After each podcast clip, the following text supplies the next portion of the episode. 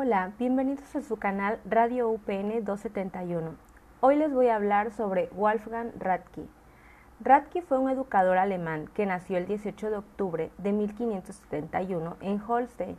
El clero lo atacó por sus ideas reformistas y fue a prisión casi un año. Su sistema de educación estaba basado en la filosofía de Francis Bacon. Su postura que utilizó en su sistema educativo fue basada en la teoría de la inducción. Radke creía que a través de la didáctica podía conseguir enseñar en poco tiempo y a cualquier edad latín, hebreo y griego, por lo que fue el iniciador de la enseñanza plurilingüe.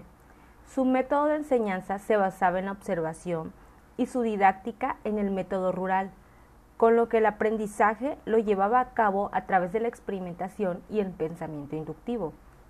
Radke declaró que la enseñanza forzada, violenta, es perjudicial.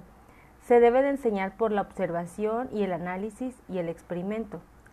La didáctica se usó desde el siglo XVII por Radke, Comenio y otros pedagogos.